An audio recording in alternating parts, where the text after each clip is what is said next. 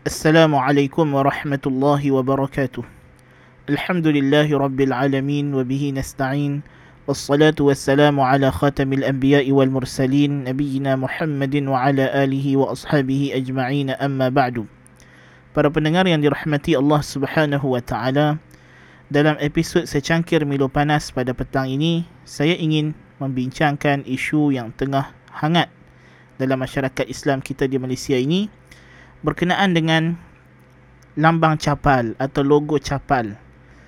Capal ini ialah slipper lah, kasut. Kemudian datang golongan-golongan daripada golongan sufi. Mereka mendakwa kononnya mereka ada mereka bentuk capal ataupun slipper atau kasut yang dipakai oleh baginda Nabi sallallahu alaihi wa alihi wasallam.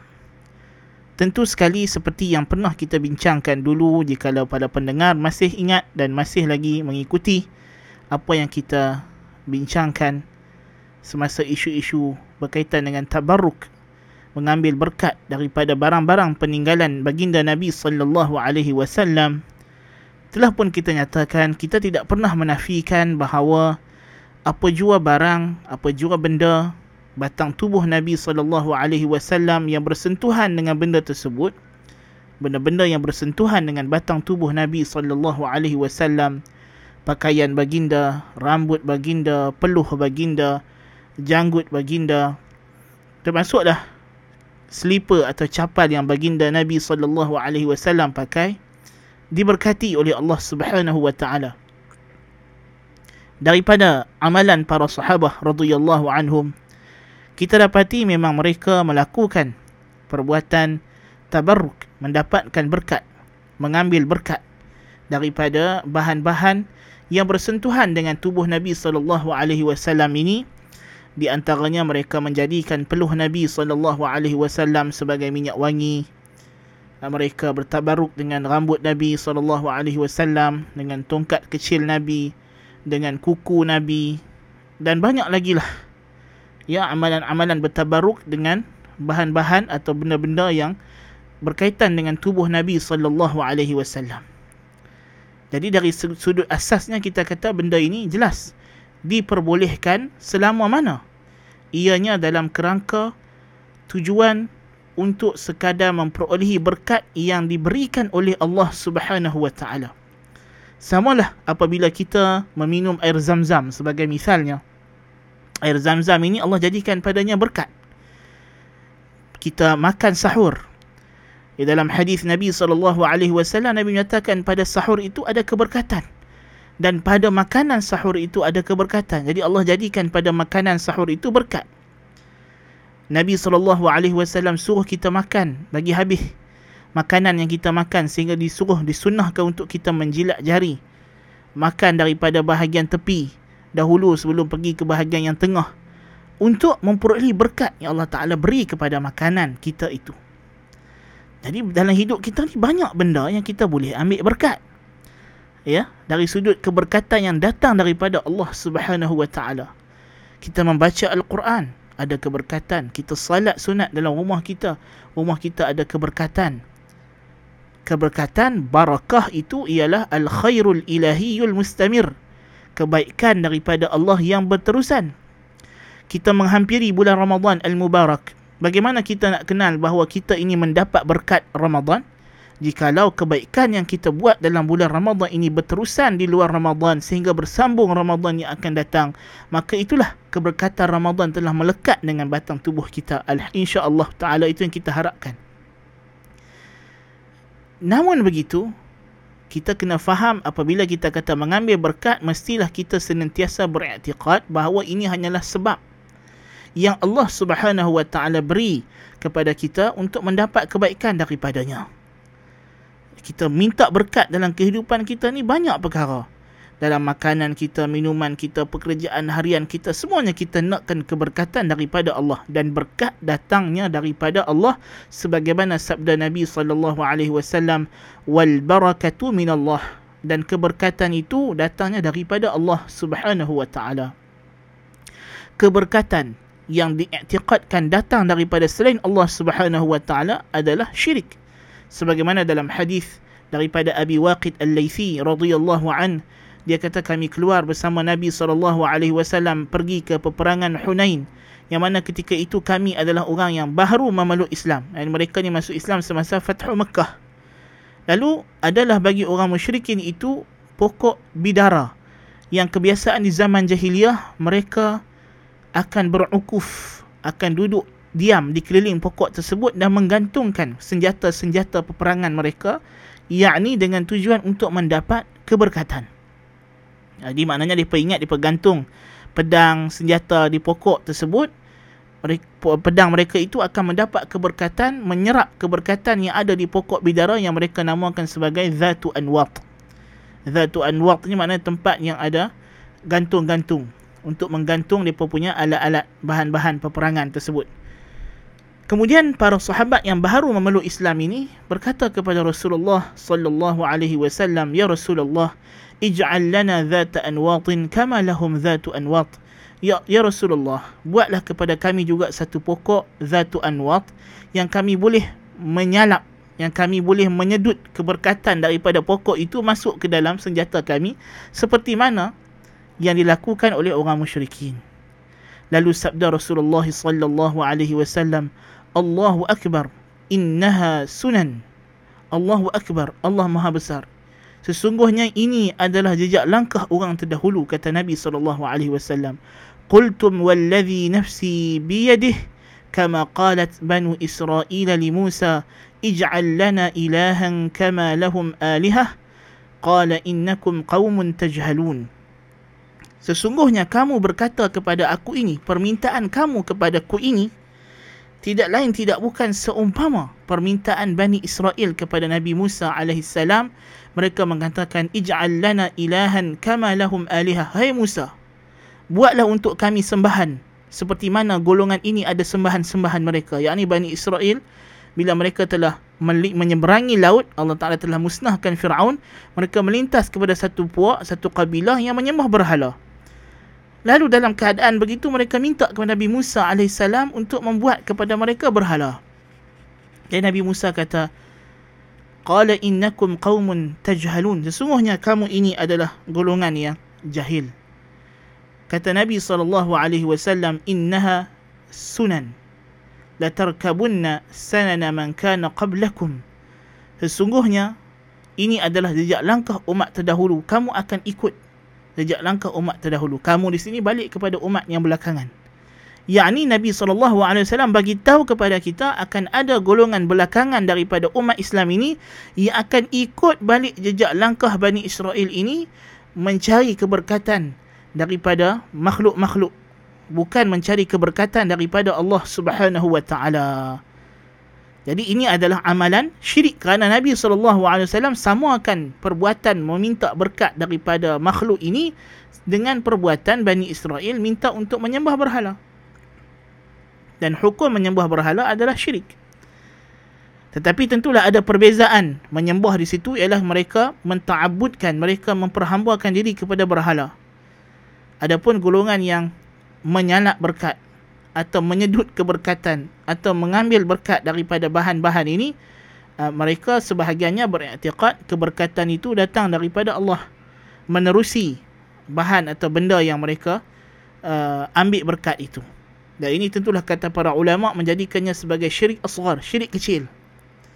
Dan jikalau mereka beriktikad memang bahan atau benda yang mereka ambil berkat itu memang ada kuasa memberi keberkatan dengan sendirinya secara tersendiri memang dia ada kudrah mustaqillah maka itu adalah syirik akbar. Naudzubillah min zalik.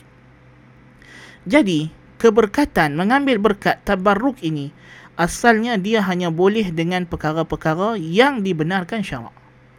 Benda yang ada nas syar'i mengatakan kita boleh nyalak berkat kita boleh ambil berkat daripadanya.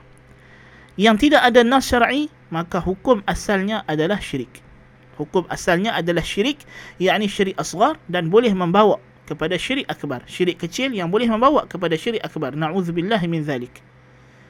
Maka golongan yang bertabaruk dengan logo capal ini hakikatnya mereka tidak bertabaruk dengan benda yang dibenarkan oleh syarak. Kerana kita tengok para sahabah radhiyallahu anhum Mereka lebih mengenali bentuk capal Nabi sallallahu alaihi wasallam. Mereka pergi memusafir di merata-rata pelosok negeri. Tidak ada seorang pun daripada mereka yang membuat replika capal Nabi sallallahu alaihi wasallam untuk bertabaruk atau replika pedang Nabi atau seumpamanya. Bahkan lebih lagi, tak ada seorang pun daripada mereka yang membuat replika muka Nabi ke patung Nabi ke. Abu Bakar As-Siddiq radhiyallahu an tengok Ali bin Abi Talib mendukung Hasan dengan Husain. Dia kata syabihun syabihun bin Nabi la syabihun bil bi Ali. Muka nak seirah dengan Nabi bukan dengan Ali. Tapi tidak ada pula mana-mana para sahabat duk pi bertabaruk dengan muka Hasan dengan Husain kerana muka depa nak sebiji dengan muka Nabi sallallahu alaihi wasallam. Tidak ada. Ya yang mereka tabaruk kalau benda itu benda yang bersentuhan langsung dengan batang tubuh Nabi sallallahu alaihi wasallam itu ada diriwayatkan bahan-bahan yang datang daripada tubuh Nabi sallallahu alaihi wasallam. Adapun capal Nabi yang sebenarnya yang Nabi pakai telah pun musnah seperti mana kita pernah sebutkan dahulu telah musnah terbakar semasa serangan Timur Lang. Jadi tidak ada lagi capal yang sebenar dan tidak pernah diriwayatkan mana-mana salaf as-salih bertabarruk dengan logo atau replika bahan-bahan yang yang dibuat daripada ataupun yang menyerupai bentuk bahan-bahan alat-alat Nabi sallallahu alaihi wasallam. Jikalau kita kata boleh tabaruk dengan replika, maknanya kita boleh tabaruk dengan kuda, boleh tabaruk dengan unta sebab tidak ada unta dalam alam ini melainkan menyerupai nak serupa dengan unta Nabi. Tidak ada kuda dalam alam ini melainkan muka bentuk dia nak serupa dengan kuda Nabi. Allahul Musta'an. Ya. Kalau begitu kita kena cium lantai jalan tar bumi Madinah yang sudah pasti tidak lepas daripada jejak-jejak itu kawasan yang pernah dipijak diinjak oleh Rasulullah sallallahu alaihi wa alihi wasallam. Jikalau begitu, wallahi azim kita akan kembali menjadi agama penyembahan berhala. Na'udzubillah min zalik. Dan inilah langkah-langkah menuju kepada penyembahan berhala. Di antara hujah yang begitu dangkal dibawa oleh golongan ini, para pendengar dirahmati Allah Subhanahu wa taala, mereka kata kita nak ingat Nabi sallallahu alaihi wasallam. Allahu akbar kabira. Nak ingat Nabi sallallahu alaihi wasallam mesti dengan cara yang disyariatkan. Ambillah iktibar daripada kisah kesesatan pertama di muka bumi ini kesyirikan pertama yang berlaku di muka bumi ini iaitulah kesesatan umat Nabi Nuh alaihi salatu apabila matinya orang-orang soleh dalam kalangan mereka وقالوا لا تذرن آلهتكم ولا تذرن ودا ولا سواعا ولا يغوث ويعوق ونسرا. نمو نمو يعني كذلك سورة, سورة نوح إني كتى ابن عباس رضي الله عنهما أدله أسماء رجال صالحين من قوم نوح أدله نمو أغان صالح دلن كلنغن قوم نوح فلما هلكوا بلا مريكا إني سموة الله من الدنيا أوحى الشيطان إلى قومهم أن ينصبوا fi majalisihim allati kanu fiha ansaba. Bila mereka telah meninggal dunia, syaitan membisikkan, mengilhamkan kepada kaum mereka, buatlah di tempat-tempat ibadat mereka ini tugu-tugu peringatan. Tujuannya apa para pendengar dirahmati Allah? untuk konon-kononnya bila kita tengok tugu peringatan ini tempat wat dulu dia duduk beribadat ini tempat suak yaruth ya'uq untuk menggalakkan kita juga rajin beribadat macam mereka Allahu Akbar kabira dan kata Ibnu Abbas walamma tu'bad belum lagi disembah falamma halaka ulaik wa nusikha al-ilm ubidat tetapi bila dah mati generasi bersilih ganti generasi dan dilupakan ilmu tauhid akhirnya ia disembah. Ya mungkin sekarang mereka kata mereka hanya tabaruk. Mereka hanya letak di depan itu kerana tabaruk nak ambil berkat. Tidak lebih daripada itu. Tetapi lama kelamaan kita yakin kalau dibiarkan akan sampai satu generasi yang akan menjadikan capal itu sebagai tempat untuk meminta hajat, melepaskan nazar. Na'udzubillah min zalik. Sekarang pun kita dah nampak capal itu dijadikan bukan sekadar tabaruk, dijadikan tangkal. Sedangkan Nabi SAW bersabda, Man allaqa tamimatan faqad ashrak. Barang siapa yang menggantung tangkal, ia telah pun syirik. Kata Nabi SAW, Man ta'allaqa syai'an wukila ilaih. Barang siapa yang menggantungkan hatinya kepada sesuatu tangkal, dia akan dibiarkan nasibnya kepada tangkal tersebut oleh Allah Azza wa Jal. Allah tidak akan melindunginya. Na'udzubillah min zalik. Dan sabda Nabi SAW, Inna ruqa wat tamaima wat tiwala tasyirk. Sesungguhnya jampi serapah yang ma'ruf diamalkan oleh bomoh-bomoh dan juga tangkal-tangkal dan juga pengasih itu adalah syirik. Yang ini sihir pengasih adalah syirik. Ini ada termasuk syirik yang jelas dengan nas hadis Nabi sallallahu alaihi wasallam. Ulama hanya membenarkan tangkal yang dibuat daripada ayat Al-Quranul Karim. Itu pun ada khilaf dan pendapat yang sahih ianya adalah haram kerana menjaga kehormatan dan kemuliaan Al-Quranul Karim. Kerana kalau dijadikan sebagai tangkal terdedah kepada penghinaan, pencemaran dan sebagainya. Jadi kalau Al-Quranul Karim pun dilarang menjadikan kita sebagai tangkal, bagaimana capal yang merupakan lakaran, bukan capal betul pun, bukan capal Nabi SAW, lakaran logo. Sekarang apa beza perbuatan golongan sufi ini dengan apa yang dibuat oleh orang Kristian? Orang Kristian dia pakai salib. Dia bila dijawab oleh ulama Islam, kenapa kamu pakai salib sedangkan salib ini bukan salib yang dibunuh padanya.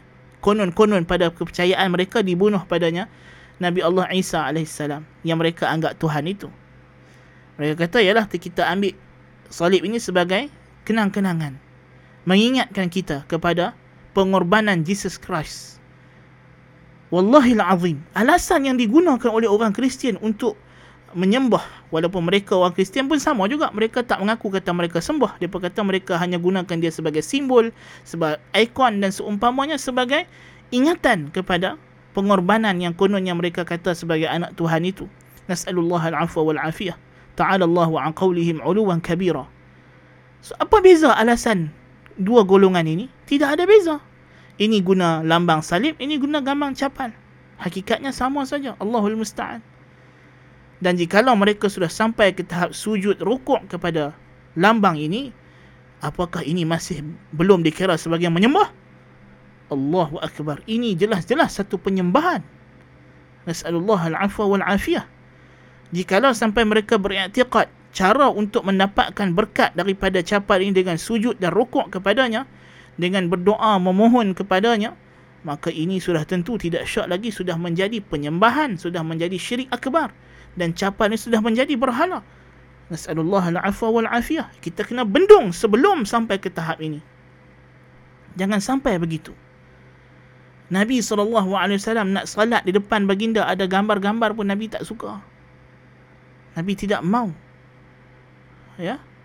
Dilarang kita salat menghadap kepada api supaya tidak menyamai penyembah api daripada kalangan majusi. Ya. Kita dilarang untuk tasyabuh walaupun tanpa niat dengan golongan musyrikin. Walaupun kita tak berniat tapi kalau perbuatan itu boleh membawa sangkaan tasyabbuh dilarang oleh Nabi SAW kita dilarang salat pada waktu matahari terbit dan matahari terbenam kerana tak mau nak menyerupai golongan yang menyembah matahari. Allahu akbar kabira. Walhamdulillah kathira wa subhanallahi bukratan wa asila. Tauhid ini begitu fragile mudah dipecahkan dicalarkan kalau kita tidak jaga betul-betul para pendengar yang dirahmati Allah Subhanahu wa taala. Maka ini isu yang kita kena jelas. Ini bukan lagi isu main-main, bukan lagi isu yang kita boleh anggap remeh, bukan lagi isu yang kita boleh ambil sebagai benda yang biasa lagi. Ia akan membawa kepada kerosakan akidah yang cukup dahsyat. Dan kita alhamdulillah bersyukur Allah Subhanahu wa taala memelihara agamanya. Apabila isu capar ini berlaku kita dapat lihat warga-warga net, warga-warga maya dicampakkan, diilhamkan kepada mereka oleh Allah Azza wa Jalla kesedaran untuk mengkritik dan mencemuh perbuatan ini. Kerana hakikatnya dia memang berlawanan dengan fitrah iman dan tauhid yang ada dalam setiap jiwa orang yang mengucapkan asyhadu an la ilaha illallah wa anna muhammadar rasulullah. Ini adalah hakikatnya. Tetapi tentulah golongan musyrikin ini ada syubhah-syubhah.